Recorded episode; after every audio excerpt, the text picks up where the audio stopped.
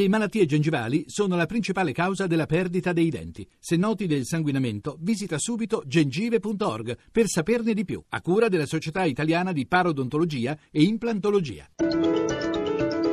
Radio 1 News Economy.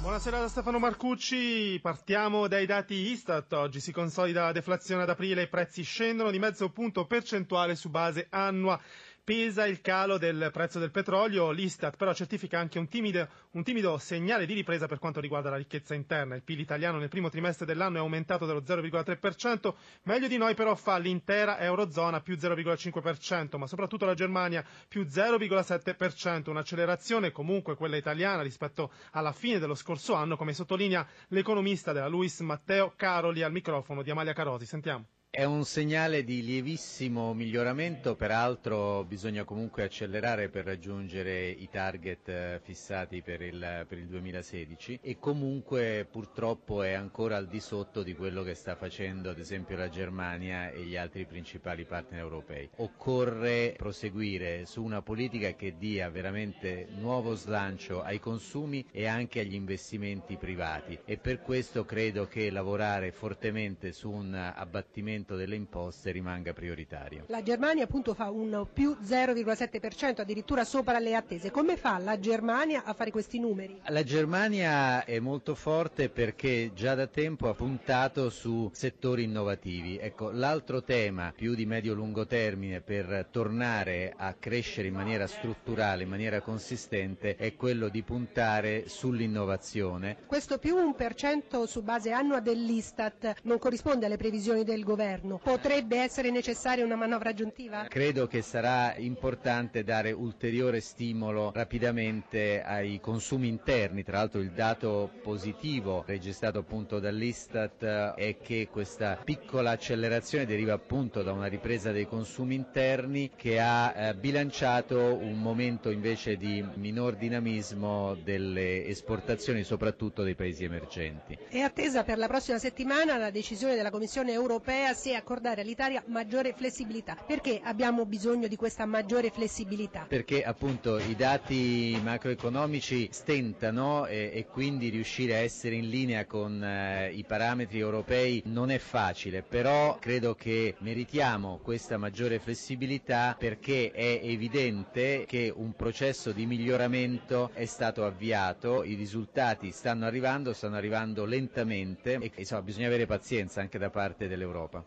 La Commissione europea ha deciso di estendere al finanziamento di 300 milioni di euro accordato dallo Stato all'Ilva lo scorso dicembre l'indagine già aperta per aiuti di Stato nei confronti delle operazioni che riguardano l'acciaieria di Taranto. Una decisione ha commentato il ministro allo sviluppo Carlo Calenda che non avrà alcun impatto sulla vendita dello stabilimento. Sentiamolo. Da lungo tempo aspettata, la cosa importante è che non ha un'influenza sul processo, processo di vendita e siamo in contatto su base giornaliera. Era una cosa molto aspettata. Quindi non vi preoccupa? No, non ha un peso da nessun, da nessun, punto di vista tranne dall'infrazione stessa che ovviamente è rilevante sulla quale però noi davamo per scontato che questo accadesse dal punto di vista di indagine. Ci colleghiamo con Milano adesso per la chiusura dei mercati. Sabrina Manfroi. Si chiude col segno positivo la giornata incerta delle borse europee aiutate dalle vendite al dettaglio statunitensi salite oltre le attese. In questo momento ha chiuso Londra più 0,56%, Francoforte ha guadagnato lo 0,9%, Parigi più 0,6% e Milano più 0,44%. Nella settimana però il bilancio è ancora negativo, meno 1%.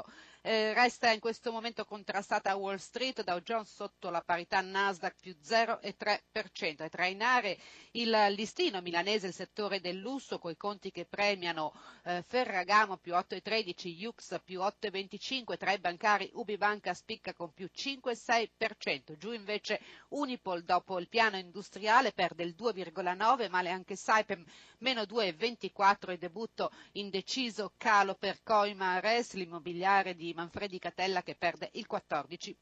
Per quanto riguarda l'euro si abbassa sul dollaro a 1 12,85 stabile lo spread a 135 punti base linea allo studio. Grazie a Sabrina Manfroi da Milano. Eh, News Economy a quella di Roberto Pipan si ferma qui. Mauro Zaninotto in regia grazie per averci seguito. Da Stefano Marcucci buon proseguimento su Radio 1 Radio 1 News Economy